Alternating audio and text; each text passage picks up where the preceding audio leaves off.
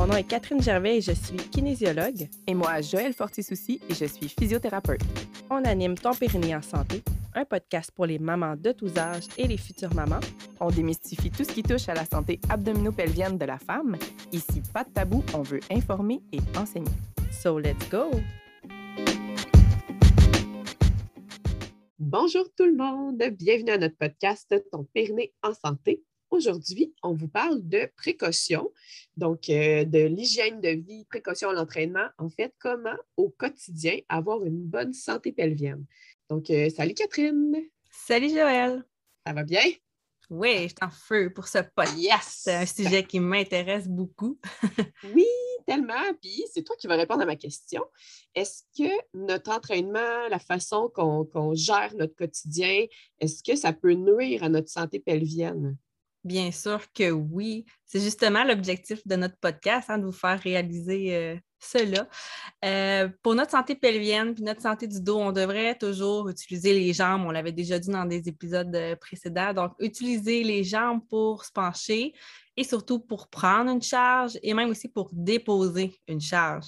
Puis ça, ben, ça s'applique dans nos maisons en prenant nos enfants, les sacs d'épicerie, la litière du chat, les assiettes euh, dans le lave-vaisselle. Si vous êtes comme moi, ce n'est pas une assiette à la fois, c'est trois, quatre, peut-être huit. ça prend euh, secondes au moins tout ramasser. oui, c'est ça. Euh, ça peut être notre panier de linge sale, puis aussi à l'entraînement quand on prend nos, quand on prend nos poids. c'est un peu partout qu'on enlève des charges, qu'on en dépose des charges. Alors, à chaque fois, utiliser les jambes, c'est vraiment important. Euh, puis moi, ben, c'est quelque chose que je vais montrer dans mes cours, la bonne technique à mes clientes pour justement prendre la charge, mais aussi quand ils ont fini l'exercice et qu'ils ont des poids, par exemple, ben, de déposer en pliant les genoux. Parce que j'ai souvent vu, quand je travaillais en salle d'entraînement, des gens qui font leur exercice super bien, ils se concentrent sur leur technique. L'exercice, la série est finie. Après une dizaine de répétitions, par exemple, puis là, ils déposent des poids là, avec un gros dos rond dégueulasse sans plier les genoux. Oui, de, bien déposer les poids, dans le fond, ça l'aide à, automatiser un petit peu plus notre habitude dans le quotidien quand on y pensera justement un peu moins. Ça va aider à, hmm. ce que ça devienne une habitude.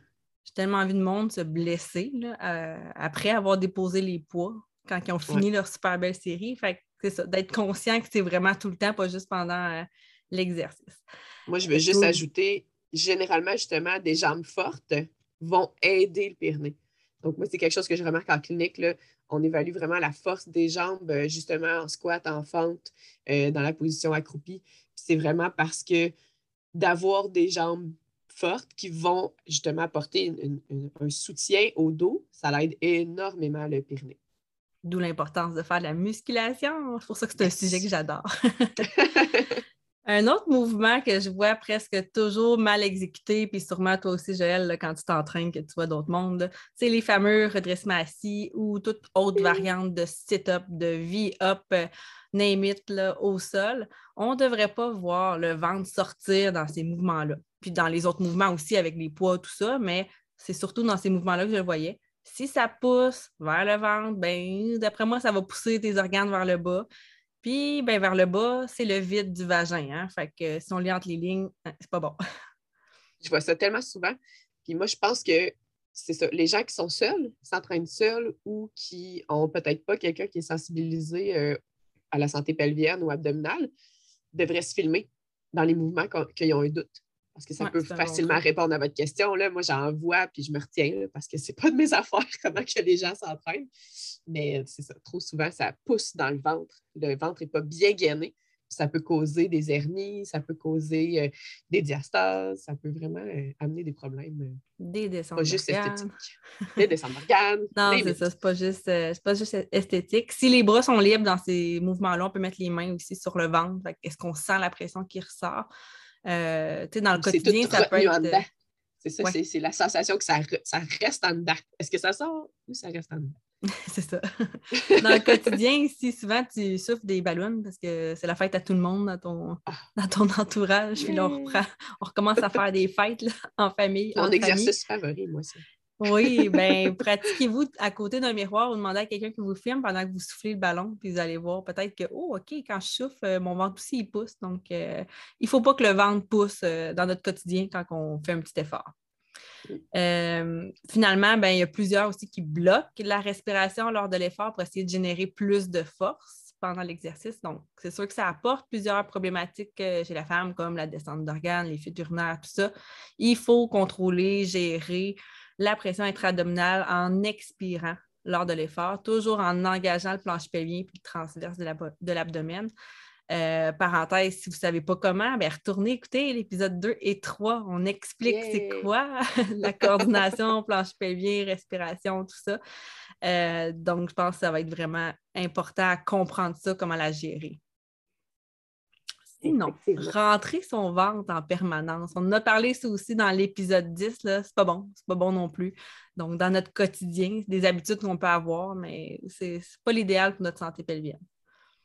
Exact. T'avais-tu des points à rajouter? Je pars aujourd'hui, c'est comme un épisode pour moi. C'est ça, c'est fantastique. pour le ventre, c'est euh, à, réaliser. En fait, moi, je vous invite à, le faire, à relâcher volontairement quand vous êtes au repos, puis à tester est-ce que finalement, est-ce que vous êtes du genre à, gripper votre ventre dès que vous êtes debout ou dès que. Parce qu'au repos, petit rappel, il devrait être relâché. Dès qu'on bouge, c'est correct, le ventre a le droit de durcir, mais dès qu'on est au repos, il devrait être relâché. Il n'y a pas le droit. c'est important de prendre du temps pour se détendre, soit en faisant des respirations profondes à chaque jour, faire de la méditation, du yoga, des simples étirements. Donc, euh, ça peut être des exercices plus doux qui vont vous aider à relâcher les tensions dans le corps, mais à relâcher aussi le plancher pelvien. Donc, il faut prendre conscience de ça, que le périnée, ça doit relâcher lors de l'inspiration surtout, mais aussi quand on, justement, quand il n'est pas contracté, quand on n'a pas d'effort à y mettre euh, dessus. Donc, euh, si on est du genre tout le temps stressé, tout le temps sur la go, là, maman pieuvre, dans ce sens-là, ben, quand même essayez de prendre cinq minutes pour vous dans votre chaos de gestion de famille et tout ça, de travail et de, et d'entraînement pour dire, OK, là, je vais faire un, cinq minutes que je pense à relâcher mon ventre, mon plancher pelvien, je respire profond. Ça a énormément de bienfaits. Euh, vous l'essayerez, vous nous en reparlerez si ça a réussi. parce que ce n'est pas juste au niveau pelvien en plus. Là. Ça peut vous. Euh, en fait, la façon que vous respirez peut vous causer des euh, tensions au niveau du cou, des douleurs au niveau du cou, des douleurs au niveau dorsal, donc la cage thoracique si on n'utilise jamais nos côtes dans des mouvements, ben c'est ça, ça peut vous occasionner des douleurs, des raideurs. Donc, ce n'est pas juste une question de plancher pelvien, c'est vraiment une question de, premièrement, relaxation. Donc, ça nous force à se ralentir, ça va nous aider à se calmer. Puis, ça aide justement les, tensions au niveau du périnée. Donc, c'est vraiment euh, une bonne habitude de, on va dire, respirer profondément quelques fois dans la journée même si ce n'est pas 100% parfait, ça n'a pas besoin de l'être, juste d'y penser au moins une fois dans la journée, c'est super. Qu'on peut se mettre des petites alarmes, respire dans notre journée. ne serait-ce qu'une minute, mais respire de temps en temps. C'est important. Euh, ça a un effet aussi sur les intestins, la constipation. Fait il faut que les organes puissent bouger à l'intérieur. Puis la respiration aide beaucoup à aller masser les organes. c'est une façon d'en prendre soin euh, qui n'est pas trop chère, pas trop compliquée. Il faut juste prendre le temps. Puis ça, des fois, c'est ça qui est difficile. Fait que si, euh, si, je résume, en fait, oui, nos mauvaises habitudes ont une influence sur la santé pelvienne dans la maison avec tout ce qu'on fait comme soulèvement ou, dépôt, ou déposer les charges, mais aussi euh, à l'entraînement. Faire attention quand on est hors exercice, que c'est là qu'on peut se blesser. Puis de vérifier le ventre, est-ce qu'il ressort ou est-ce qu'il est tout le temps trop contracté? Est-ce qu'on bloque notre respiration? dans les mouvements de la vie quotidienne. Euh, c'est super important. Donc, euh, c'est un épisode court aujourd'hui. On vous laisse euh, tester ces petits trucs-là. Au besoin, vous nous reposerez des questions, puis on pourra élaborer un peu plus. Je ne sais pas, Joël, si toi, tu avais d'autres. Je rajouterais juste le verrouillage, dans le fond, parce que je vois beaucoup de femmes qui ont de la misère, admettons, à être assidues dans leurs exercices de plancher pelvien. Mais si on pratique le verrouillage au quotidien, ça nous évite d'en perdre trop.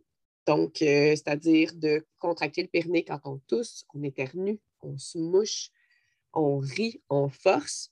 C'est une bonne façon de prévenir, en fait, un affaiblissement du périnée. C'est-à-dire aussi, euh, comme tu disais, les soulèvements de charge, on peut coordonner aussi l'expiration, mais c'est plus pertinent à l'entraînement que justement les, les, premiers, euh, comme éternuer, se moucher. Donc, vu que ce n'est pas complexe au niveau du corps, bien là, on peut juste penser à contracter le périnée, ça marche bien. Tandis qu'à l'entraînement, c'est plus d'expirer puis d'activer le périnée à l'effort.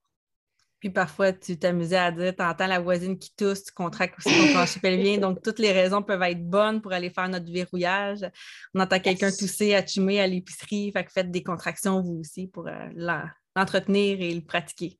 oui, gardez cette bonne habitude. Yes! Euh, merci beaucoup, Joël. Euh, merci, chers auditeurs. J'espère que vous avez apprécié nos petits conseils du jour. On se retrouve la semaine prochaine.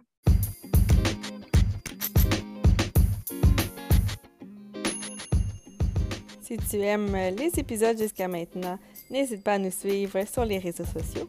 Et si en bonus, tu nous écoutes sur un appareil Apple, on t'invite à aller dans l'application Balado, Apple Podcast, et à écrire avec la loupe ton périnée en santé. Clique dessus, descends tout en bas pour voir rédiger un avis. Et là, ben, laisse-nous un commentaire et laisse-nous aussi une note de 5 étoiles. Ça nous ferait chaud au cœur. On te souhaite une bonne journée. Bye bye.